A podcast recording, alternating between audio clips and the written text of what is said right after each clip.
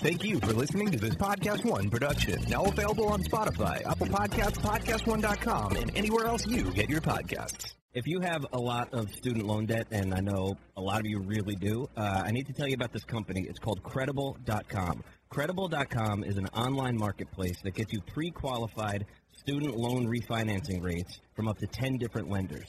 And so they're basically this great company. They're helping people get out of student loan debt. And if you've got student loan debt, you could really benefit from going to Credible.com. With a lower rate, you can save on interest. You can lower your monthly payment. And with a shorter loan term, you can get debt-free faster. Consolidate all your student loan bills in one place, and it's just this incredible peace of mind that you sorely need.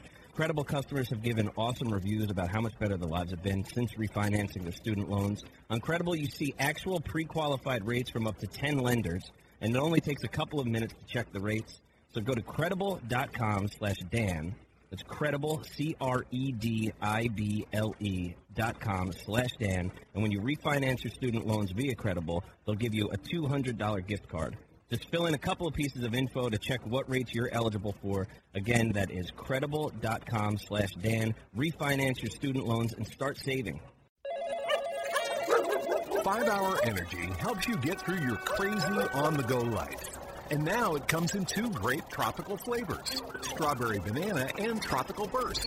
They're delicious and can transport you to a tropical paradise. Try them both, then vote for your favorite at 5hewin.com. You could be on the go to someplace you actually want to go. Offer ends 7/31/20. Terms apply. See www.5hewin.com for details. Broadcasting from the Mercedes Man Cave, a very handsome vehicle. This is Dan Patrick. Welcome to the program. It's hour two on this Thursday. Dan and the Danettes, Dan Patrick Show. I'm still scarred by your conversation with J.J. Watt, Todd. It's a little questionable. You sent that playful note. I sent a playful note back, and that's what happens. Yeah, I know, but you Watt blocked Paulie because that's his guy. It is his guy, and I had no business doing that. I got caught up in the moment when he brought up his ravishing good looks, even though he was being playful and joking. I felt the need to respond to recognize his handsomeness.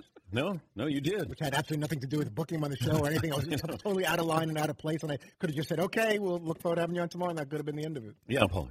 Todd does this little thing that you don't even hear or see, Dan, and the listeners and viewers would never see. When a guest calls in, Todd almost always picks up the phone. And there's some very famous people that call in. And, Seton, you can back me up.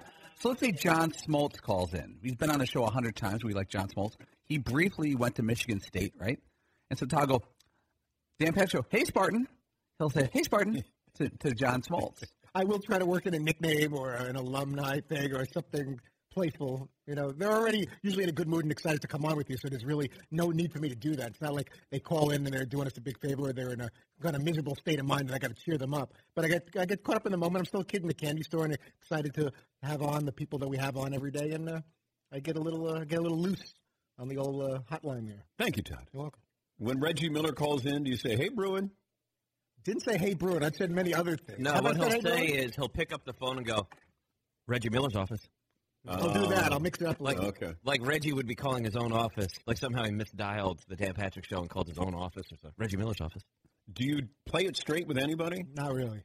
Like if Shaq calls in. Shaq's a little intimidating, even though he's like the most playful teddy bear of them all. But I usually like to, have a little fun with them. If it's someone we haven't had on before, I think they have a serious personality.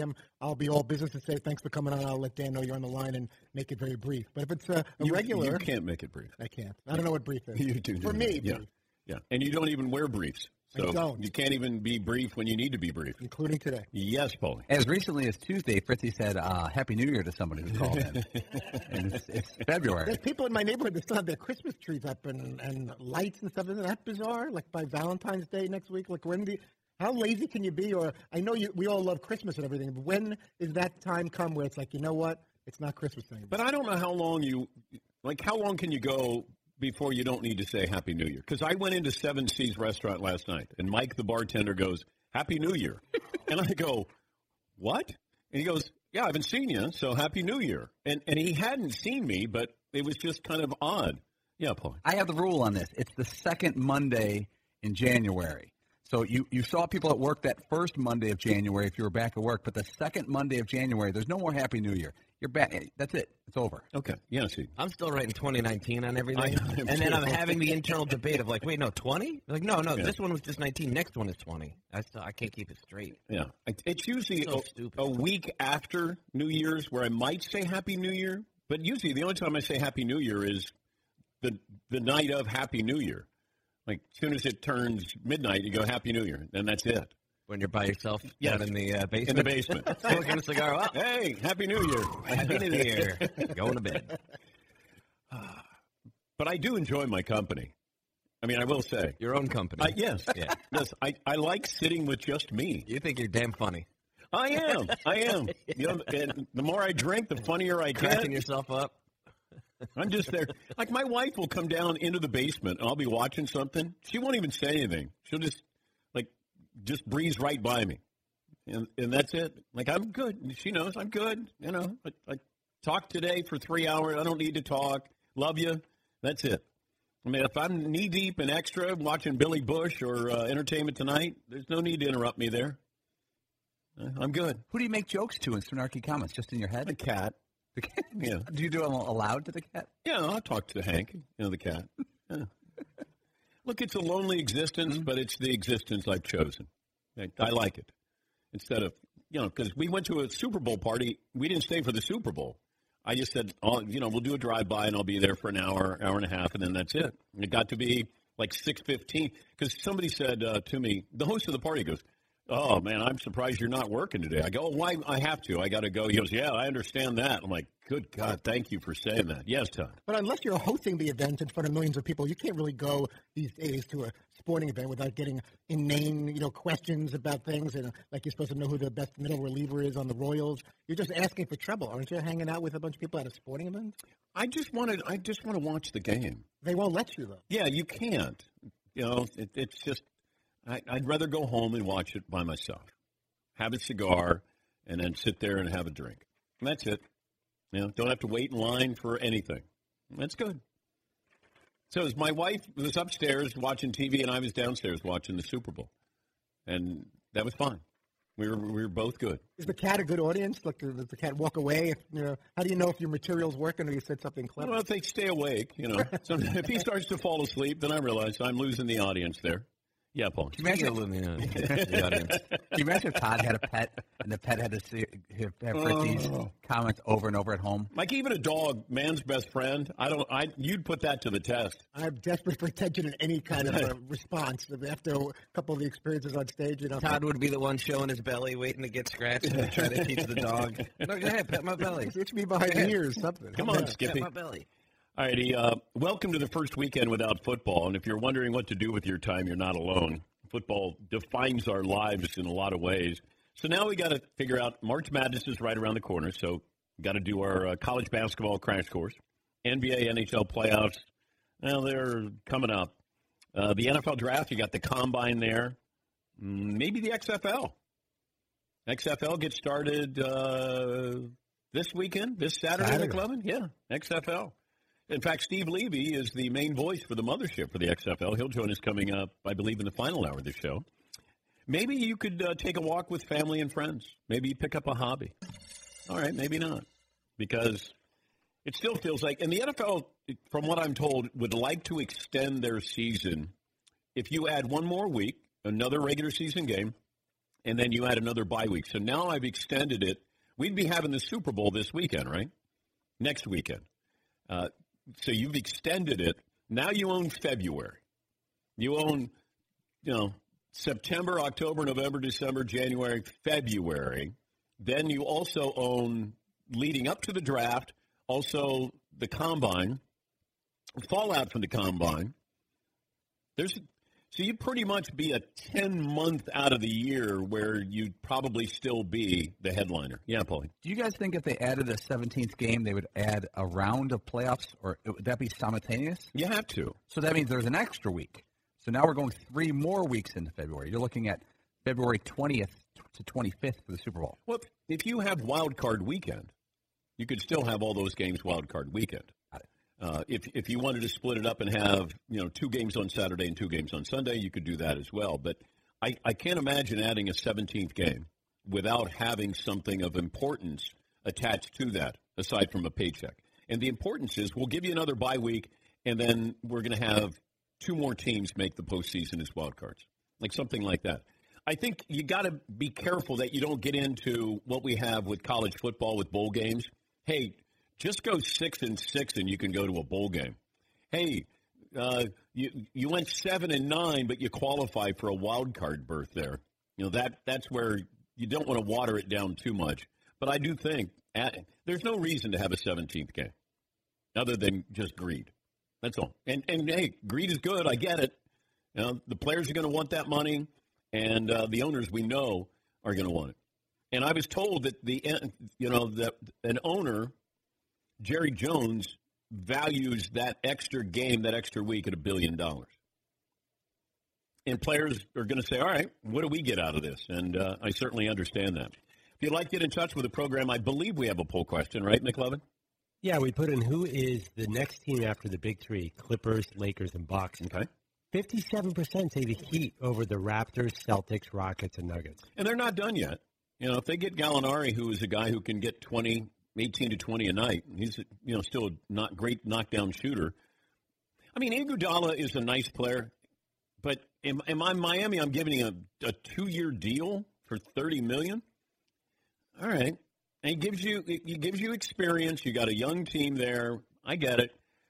I've always liked Justice Winslow, but, he's been injured, and so Memphis gets him. I think Memphis has done well. And, Iguodala didn't want to play. All right, we'll send you, and we get a guy who's a younger player, 10 years younger. And I like what Memphis is doing. I think that there's a chance there that over the next couple of years you're going to look at a playoff team. I don't know if the Lakers do anything. I had a source tell me that they have to get rid of Kuzma because he's just not mature enough for this big stage. And I went, okay, Brandon Ingram, I forget, Reggie Miller said he needed to get out of L.A. because he didn't play well in a big city, and he's flourished in New Orleans. But I don't know if you're looking at Kyle Kuzma and say, and plus, it feels like LeBron doesn't fit in with LeBron. And therefore, if you don't fit in with LeBron, then you'll be gone. What can you get for Kyle Kuzma that's going to make you a better team? It's one thing to get rid of somebody, addition by subtraction. I like Kuzma. I don't know if we've seen the ceiling on Kuzma, if he's going to be a great player. He's been a surprising player, but I don't know where he goes now. Yeah, Paul. I got a ton of articles in front of me from last summer with the Davis trade. Kuzma's untouchable, the one guy on the roster you can't trade. Mm. Ingram, go. Lonzo Ball, go. They wanted them gone. Nobody wanted to keep Ingram. Yeah. You can't find a lot of people saying Ingram's the one to stay and ship everybody else out. Yeah, it feels like Kuzma is the odd man out here, but I just don't know what you want. Like Marcus Morris from the Knicks, like you want to get an intimidator here?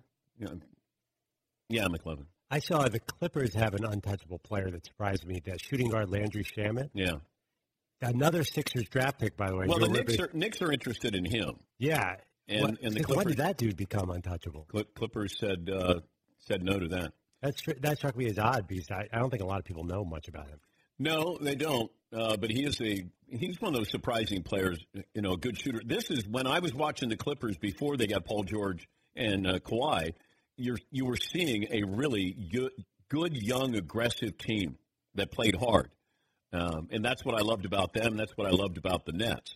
The thing with the Clippers is you got Paul George and Kawhi Leonard, so now they've moved it to that elite status, whereas you're still waiting to see if Brooklyn's able to do the same thing, with Kyrie and then Kevin Durant eventually. But I thought the Clippers and Nets last year were mirror images of each other, that they were just young players, played hard, never gave up, and were playoff caliber teams. Yeah, McClellan. Everybody wants shooting. Everyone wants J.J. Redick, untouchable, a guy like Shamet. And how come our boy Jimmy Fredette's not in today's NBA? I feel like all you have to do is be able to shoot a three-pointer, and you can make it in today's NBA. Yeah. And they always say, oh, who's he going to guard? That drives me crazy when I hear that. Oh, who's he going to guard? Steve Nash. Did anybody say that? Well, who's he going to guard? It's like I expect my guy might be a little bit better than your guy. You have to guard my guy as well, and I'm gonna win that battle. Oh, who's he going to guard? I don't know who Larry Bird ever guarded. Magic ever guarded. But you know what? Nobody was guarding them. Yeah, Paul. The Jimmer's 30 years old. He's been on 5 NBA teams. He started 7 games. They were all his rookie year. His best season, he averaged 5.9 points per game. Yeah. He just never hit. Yeah, I thought that Golden State would have been great for him. Just get into the flow, bring him off the bench. He'd be able to hit some jumpers there. A couple of phone calls here. Richard Roeper, the great movie critic, will join. Is there any drama leading up to the Academy Awards? Because when Fritzy said, do we want a movie critic on to talk about the Academy Awards, I go, I guess. But I don't know if there's any drama. I guess, you know, we'll talk to Richard about the movie that we should see or we should have seen. And it feels like there's some sneaky movies that, you know, it feels like those are Parasite and Jojo Rabbit are two movies that were, I thought, sneaky great. Yeah, Paul. On the plane down to Miami, I saw Once Upon a Time in Hollywood. I got to see the whole thing because it was a 3-hour flight. You were completely right. There's a bunch of scenes where they could have cut 25% of the scene out and it would have been moved faster. I like the filmmaking. I like the comedy in it, the intensity of it. The ending is fantastic and original and campy and fun. I don't think I'm ever going to watch it again. You know what I mean? It was interesting the first time. The ending was over the top, violent and crazy, and totally a shift of what really happened in that situation. Yeah. I don't think I'm going to – and I appreciate the movie. There's some funny stuff. Yeah, but how many movies do you watch again? A lot. Most of them. Really? If I think a movie is great, I watch Shawshank, you know, like – Well, that's different. But Rudy is different. Like a movie like True Romance. Okay. It's kind of a violent movie. La La Land. When's the last time you watched that? Never saw Moonlight. It. When's the last time you watched that? These movies nowadays, I don't know how many you're going, boy, I'm always going to be watching. You know what I'll watch every time it's on, though, is The Revenant. I watch that every single time it's on. I didn't even watch it all the way through the first time. Oh, my God, it's the best. Yeah. Part of it is because I like the story.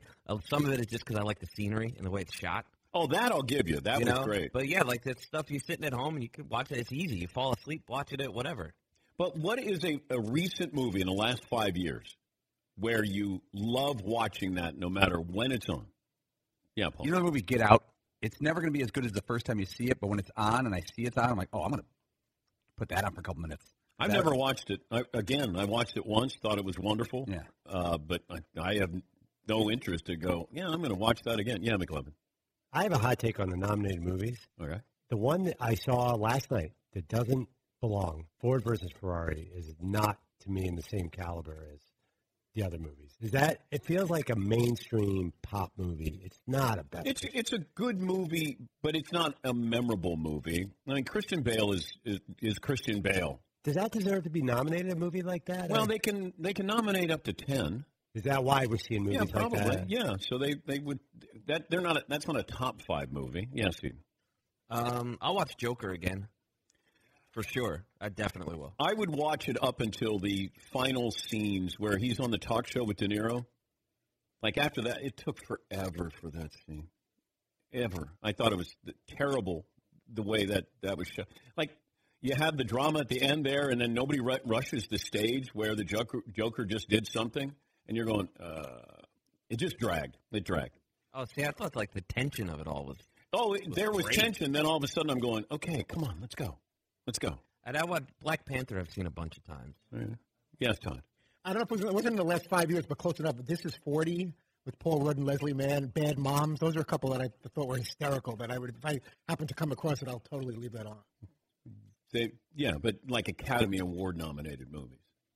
Not. Well, yes. I think the comedies you watch again. I think he's hitting on something. Like I watch Bridesmaids. It's easier to watch comedies multiple times. Yeah, that's why. That's true. Yeah, that's true. You know what movie I'm never going to watch ever, ever, ever again, and I wish that I hadn't seen it, and I don't even know why it was made? Okay. Manchester by the Sea. Ooh. No reason to make that movie. Ooh. What the hell? I know there's a book. Okay, you wrote the book. That's fine. What the hell did you have to make that movie for? Yeah. Good God. A little disturbing. A whole lot disturbing. Yeah. There was, like, nothing good about it other than, like, you know. A performance. Don't be an idiot. Yeah, but Casey Affleck won the Academy Award, didn't he? Oh, yeah, it was tremendous. Yeah. But that was another, you know what, part of it? So the movie was great. It was awesome, but the accents were terrible. Why is it we can't get a Boston accent? I know your heart's broken. My heart's broken, too. Just stop. Stop doing that. It's people who try to do it. Even people from Boston, when they try to do a Boston accent, I'm like, no, you already have the accent. They got to overdo it. He's from Boston, though. Isn't that his accent? But it sounded fake. That was Michelle Williams anyway that I was doing. Not her. Oh yeah, she's not from there. Yeah. But I don't know what that is about a Boston accent. But watch what's his name? Good Will Hunting. Who's Will Hunting? What's that? Matt Damon. He does the worst Boston accent. I know. I said the same thing when I watched that. Like it just felt like no, Matt, you have a Boston accent. All you have to do is be around your neighborhood for a week, and that accent will come right back, and it'll be natural.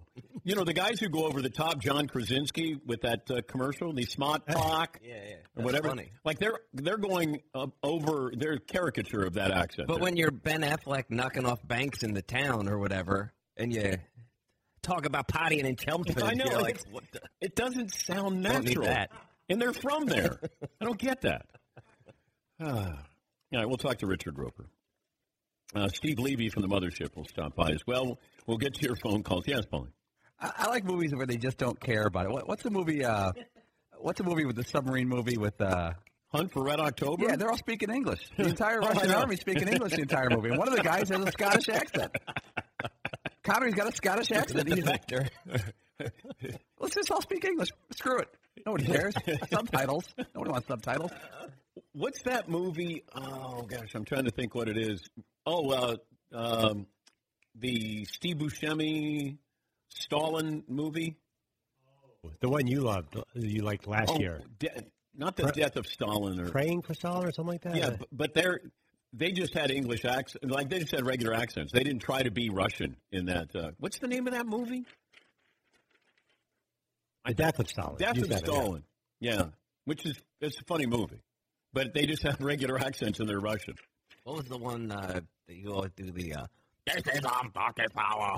Oh, that was the Winston Churchill movie. Yeah. Is it called Darkest Hour? Or Finest Hour? No, this is our Darkest Hour. Gary big bubbling around. He's got his cigar and he's in front of everybody. Flopping around in the bath. Oh, no. Yeah. It's called Darkest Hour. All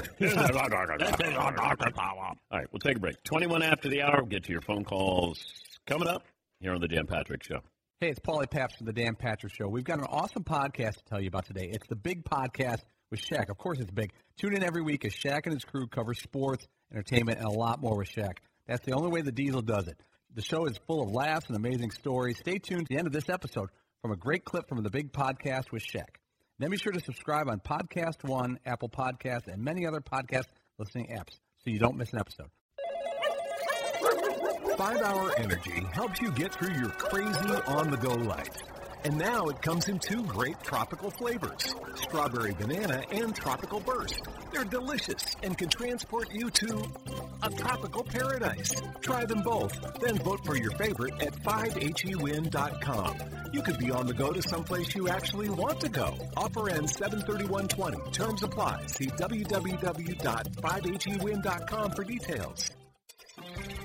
Keep sending in the Meat Friday songs. We have a couple of them that we're going to play. Let me see if I have one. It might take a little bit of time to find the Meat Friday songs. Here is Ben in Michigan with his entrance with a Meat Friday song.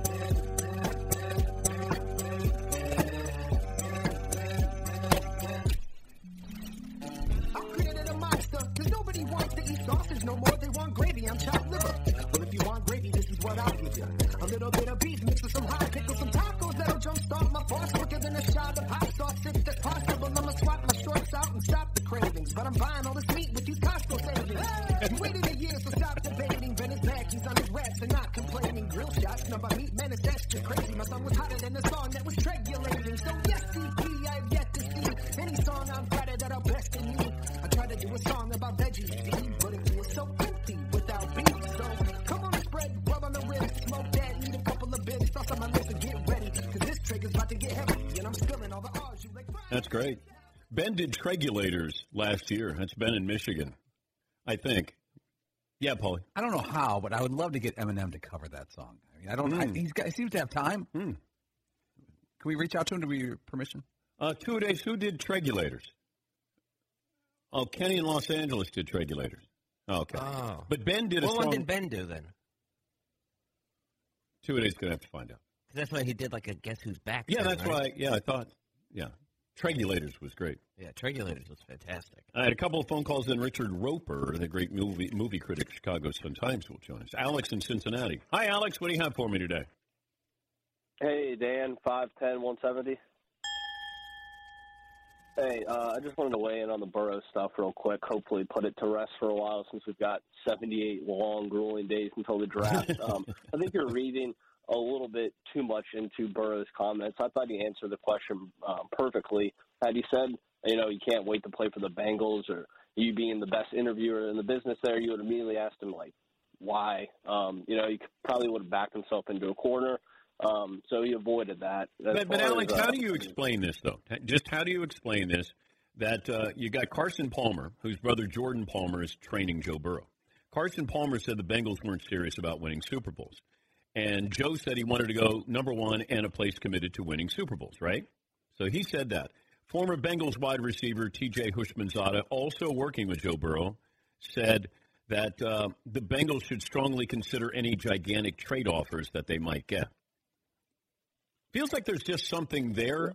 I'm not a conspiracy theorist, and I don't want to read into this and put words in his mouth, but I understand if they're keeping their options open. I think that's smart for Joe and his, reps and his family to do.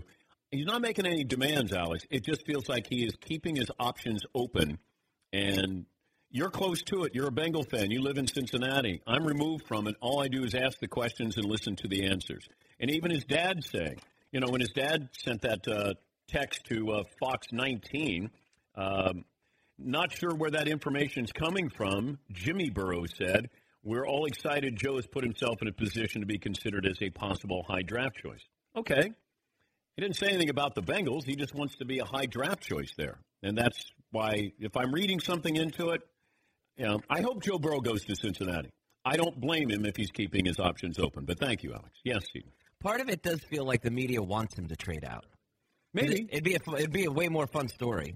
If he did trade out of that pick, so there's sort of like almost like the tail wagging the dog. Like, I think he should trade out of this pick, so that's why we're reading into, oh, wait, what did he just say? See, he is going to trade out. He does want to trade out of that. It's sort of like what we want him to do. If he says, I want to go number one, and that means going to Cincinnati, and I'm excited about that opportunity. But then he's saying, what happens if the Dolphins trade up to number one to go get him? Now he doesn't want to play for the Dolphins because he wanted to play for Cincinnati? No, he's keeping his options open. Yeah. But I don't necessarily give him the benefit of the doubt because Carson Palmer is working with Jordan Palmer, and Carson said that they don't want to win Super Bowls. And he quit the Bengals. And then you got T.J. Hushmanzada. They should strongly consider, looking at a package deal. These are the people who are with Joe Burrow. Those aren't good comments there. So... Richard Roeper, Chicago Sun-Times nationally syndicated columnist, movie critic, and his new podcast, The Best Movies, ongoing series with various episodes, including a 6-part series on the best movies of the decade, upcoming series on the best James Bond movies. Follow him on Twitter at Richard E. Roeper. Hi, Richard. Dan, always good to talk to you. How you doing? I'm great. Give me the movie in the last 5 years, Academy Award-nominated movie, that you would watch over and over?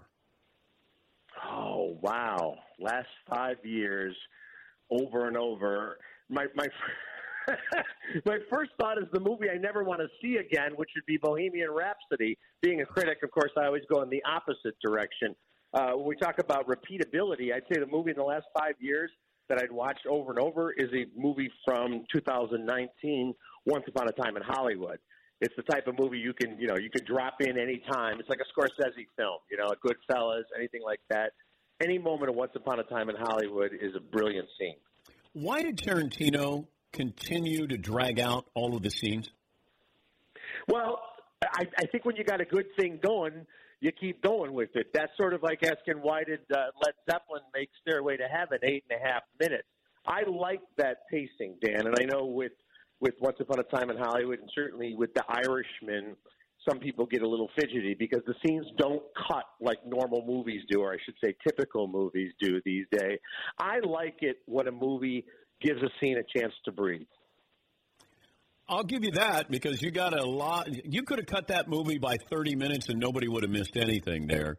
And look, he's a brilliant filmmaker, and I always, love to watch what he does and the craft that he has with it. But it just felt like there was a scene that you go, okay, then it ends, or it should end, and then all of a sudden it continues. The little girl talks to Leonardo DiCaprio, and then it goes on and on and on. I go, all right, but and Brad Pitt's probably winning an Academy Award, right? He's definitely going to win, Dan. And here's the thing with Brad Pitt: out of the supporting actor nominees this year, he's the only one that doesn't have an acting victory, an acting Oscar, and he's really, really good in Once Upon a Time in Hollywood. As you know, it's really a co-lead. He and Leo are co-leads in the movie. They put Leo up for lead and then Brad up for supporting, but he's a popular guy. He's a guy everyone likes to work with, and I thought it was actually kind of a perfect marriage between a guy's on-screen persona and the role that Tarantino clearly intended for Brad Pitt to have. He was funny. And I think that sometimes when you see somebody not playing to what you think their character is, that's why he stood out. Like he had he's sort of a goofy guy. And yeah, you're absolutely right. He is a goofy guy. He's a guy, the DiCaprio character, these guys are in parallel paths in their lives. DiCaprio's character feels like his B-level career as an actor is coming to an end, whereas Brad Pitt has long come to terms with the fact that he was never going to be a star. He's just a stuntman turned glorified gopher, and he's okay with that. He's going to enjoy life. He's going to have a beer. He's going to meet women and just have a good time. Well, my guys are kind of split on The Irishman. I got bored by it. Well, listen, I hear this from people a lot, Dan, and I people were very intimidated by the running time. It does have a certain deliberate pace. As someone who sees 350 movies a year, and so many of them are cut to appeal to the attention deficit disorder generation, and they move it exactly the same. And they move it exactly the same. You're right. I know exactly when they're going to cut to the next scene, Dan. I know how they're going to use the visual punchline, and I like it. And listen, I understand what people are saying, but when people say to me, "Hey, listen, man, I can't watch The Irishman in one sitting," I'm like, but you'll binge-watch all 6 seasons of Schitt's Creek without ever getting out of bed. Or you'll watch 6 NCAA basketball games on Saturday without saying it's too long. So it's all a matter of what you're interested in seeing. I think. But Schitt's Creek is better than The Irishman, though. How dare you? There's a quote for the DVD box collection. Here are the 2 best movies this year. You ready? I'm ready. Parasite. And Jojo Rabbit. Oh, I'm not going to disagree with either one of those. And it's interesting you pick, you pick 2 films that are way outside the norm. Obviously, Parasite being a foreign language film and really having some great stuff. And then Jojo Rabbit, in this era we talk about everybody being politically correct and afraid to take chances. And here's a movie about a 10-year-old boy with Hitler as an imaginary friend. Talk about a bold move. I love both of those films. Yeah, I just thought, and I think Scarlett Johansson has had an unbelievable year. I loved her more than Adam Driver in Marriage Story. I thought she was spectacular in there, but she was great. And it's interesting too. She's never been nominated for an Oscar before, and now she's got the daily doubles, lead actress and supporting actress. I think a lot of people thought, oh, she must have been nominated for Lost in Translation, but no, she never was nominated until this year. She was great in Lost in Translation. But, Bill Murray's character was so big that I'm surprised she wasn't nominated as Best Supporting Actress. Yeah, I think most people just assume that she had been. And you mentioned Jojo Rabbit. What I loved about her performance there, Dan, was Scarlett has often played, she plays the Black Widow or she plays these kind of almost ice queens. And in Jojo Rabbit, she's a mom. She's a mother in the most trying of circumstances. And I thought it was her warmest and most empathetic performance. So who wins? Best movie is going to be? It's going to be 1917, but Parasite and Once Upon a Time in Hollywood still have an outside shot. Okay. Best actor? Joaquin Phoenix for sure. He's your mortal lock. You know, he's like, you know, Lamar Jackson for MVP this year. It was a foregone conclusion. And he should win. It's a great performance. I hated the ending of that movie, though. Yeah.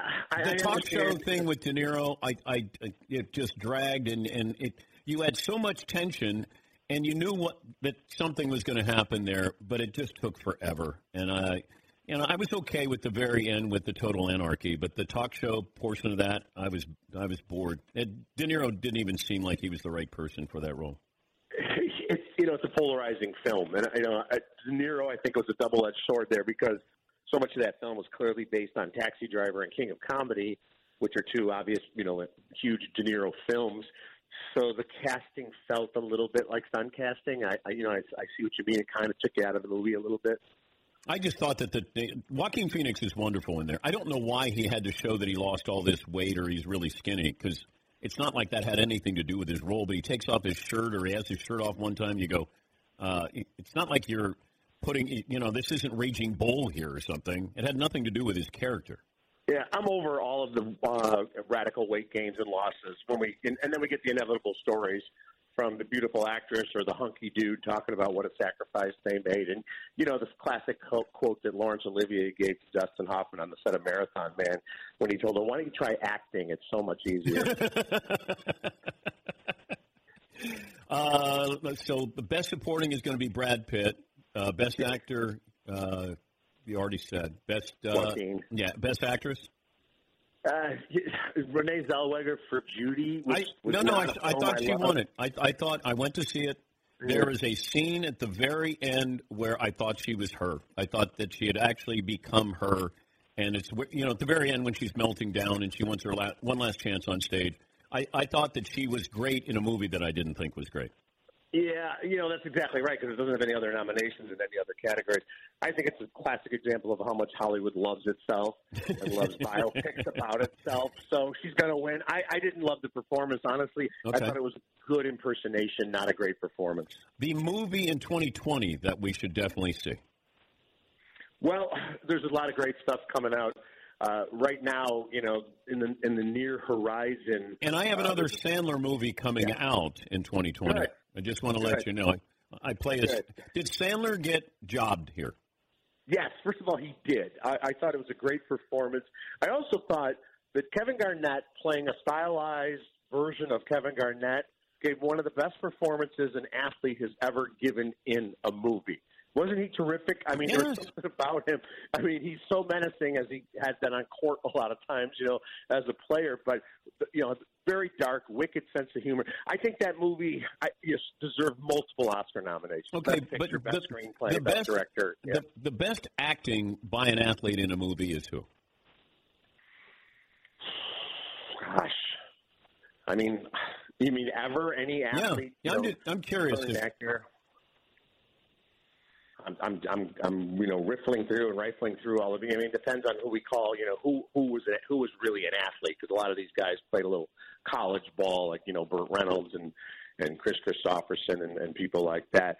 You get to a certain point where are they considered more actors or athletes? And I don't know. Honestly, off the top of my head, I can't tell you who I think is the absolute best performance by an athlete. Kareem was pretty good. Kareem was pretty good in Airplane. Kareem is good. Those roles, Kareem is good. But, those roles are served up, though, Dan. I mean, it's when you see, again, you see somebody like, Garnett, who's actually asked to play something and actually, really a participant in the film and not a glorified cameo. I'm more impressed by that. It's great to talk to you, Richard. Thanks for joining us as always, and I'd love to have you back on again. I'd love to come on again, Dan. And just one last aside, you realize with your movie critiques, you're starting to sound like the dad in the back row of the theater. You do realize that at this point, right? They're too long. Get to the point. Well, wait a minute, but I just gave you Parasite and Jojo Rabbit. That's not the dad. That's cutting-edge movie critic right there. That was your redeeming moment right there. God. That was your redeeming moment. I am Gene Shalit with a jump shot is what I am. There's another quote for somebody to use. Thank you, Richard. That's Richard Roeper, Chicago Sun-Times. You can follow him on at Richard E. Roeper. Take a break. We'll come back and discuss a little bit more with the movies and your phone calls coming up. Dan Patrick Show. Hey, listeners, just wanted to take a minute to thank all our great sponsors and all of you great listeners for supporting this podcast. We certainly couldn't do it without either of you. And I wanted to remind you that you can support our sponsors by going to our show page at PodcastOne.com, clicking on the Support This Podcast button, and there you will see all our wonderful sponsors that help make this show possible. Thank you for downloading, subscribing, and, of course, supporting. And now, back to the show.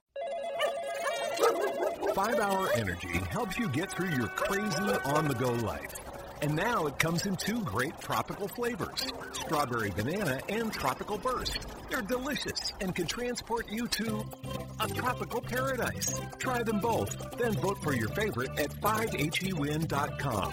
You could be on the go to someplace you actually want to go. Offer ends 7/31/20. Terms apply. See www.5hewin.com for details. Adrian Wojnarowski says the Knicks plan to hire CAA player agent Leon Rose as the franchise's next president. So they're taking a piece. Well, the Knicks were going to follow what the Lakers and the Golden State Warriors did by hiring a agent here. Knicks adopting the model that has gained popularity with the success of the Warriors and Lakers. Leon Rose has been a top agent in basketball for years. Clients include Joel Embiid, Chris Paul, Devin Booker, Karl Anthony Towns, and Carmelo Anthony. So the Knicks have a new president there. Kurt Warner's movie is finally being greenlit. I just saw that, where he goes from working at a supermarket, stocking shelves, to Arena League, to then winning a Super Bowl. Yes, Paulie? Yeah, Lionsgate is doing it. It's December 18th release. American Underdog, the Kurt Warner story. The script is almost done. It's the same people who put together the Friday Night Lights movie, which did very well and spurned the thing. So we're discussing over here, who would you cast as Kurt Warner? Now, a couple of caveats. Is it Kurt Warner at 22, 23 years old, Arena League? Is it Kurt Warner with the Cardinals? Are you covering both eras, or is it just the early days, how he got to the NFL? Well, I think working in a supermarket is the interesting part of it. So the 23-year-old Kurt Warner. Yeah. Well, you're probably going to have to get – I don't know if you get two different versions of Kurt Warner, or you get somebody that you can just age, where you got somebody at 23 and then somebody at 30, 33. Yes, Eden. I have an older and younger. Okay. But even the older one, the guy that I immediately popped into my head is still too old. Okay. But maybe he plays his dad or something. I feel like Kurt Russell has to be in this movie. Kurt Russell? Good call. Yes, he needs to be in this movie. Okay. But then the younger version Andrew, who's the guy who played Captain America? Chris Evans. That's pretty good. That guy. Oh, wow. That was my pick, too. Chris Evans, good hair, good shape. He's 38 years old, but a young-looking guy. He could probably pass. But can he pass? They got a year to work on that. Can he throw the ball? Yes, Todd. Yes, some different stories have Chris Evans, Chris Pratt, Miles Teller is even in the mix. Okay. To look at different stories about who's going to play Brenda Warner? Ooh. Pink? I did see that as one of the options. Oh, because they have short hair. Pink? Now, who's that girl that's in Suicide Squad that everybody loves? Margot Robbie. Margot Robbie. Have her. Yeah. And Margot Robbie do it. Shave her head. Yes, McLovin. You know who looks like Warner is Jim Caviezel from Passion of Christ. And then you get the whole religion thing in, too. But he's a little too old to play. A little too old. Caviezel is... Yeah. If he could play the 48-year-old Kurt Warner, who's he's 48 now, I believe. Hmm. Okay. That's not bad.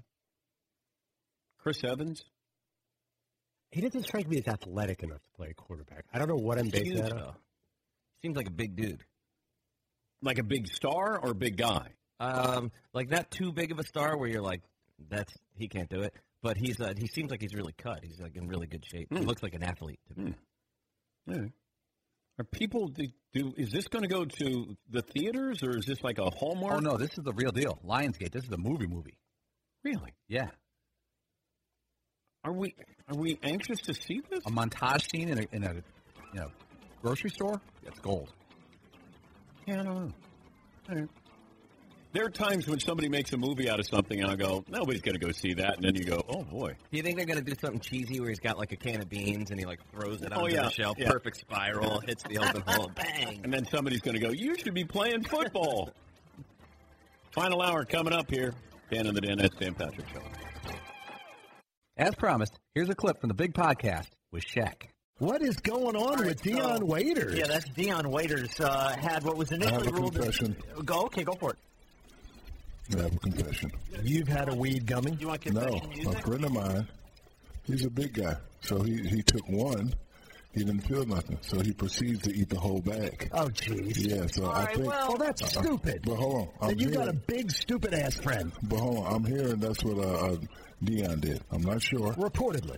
Yeah, allegedly. Yeah, but they said like he ate a whole bag. Man, popped them things like Skittles. Yeah, he was on the flight from Phoenix to L.A. He reportedly overdosed on weed gummies, was passed out on the plane, and had a seizure when he woke up. Time out. You know they check. Well, I got a question. Do those weed gummies smell like weed? No. No, they smell like... Because I was going to say... The flight from L.A. to Phoenix, you're in the air 20 minutes? Yeah, 30 minutes. How many, as B-Dog said, I think he got to the bottom of this thing. What did you do? Did you just chug the bag down? Yeah, he did. Like, seriously, like Shaq with the new double stuff when they come in? I mean, it's like, he ate a little too much. So you think they, I heard David Stern, by the way, I just read the top article and the whole thing. He said, because, and a lot of people feel this way, they're giving us opioids. They're giving us painkillers and all this stuff. Should they just legalize marijuana? Wait a minute. You just said something. They're giving you. Who is they? Oh, they is the team doctors, buddy. Okay. If the team, yeah. if there's a big difference between a citizen who doesn't know, first of all, what is in the gummies. Yeah. They're not regulated. Well, it's not regulated. Apparently he got these from a teammate. But refused to snitch on who it was. No. I'm asking, though. Should they just legalize this weed thing? No. What? No, because you know why? It's already legal. I'm like 10 it's already legal. More than that. I think like 19. Is it that many? Well, I'm talking, should they take it off the NBA drug list then? I would take it off the NBA drug list, but only in the cities in the states where it's legal. 5-Hour Energy helps you get through your crazy on-the-go life. And now it comes in two great tropical flavors, strawberry banana and tropical burst. They're delicious and can transport you to a tropical paradise. Try them both, then vote for your favorite at 5hewin.com. You could be on the go to someplace you actually want to go. Offer ends 7/31/20. Terms apply. See www.5hewin.com for details.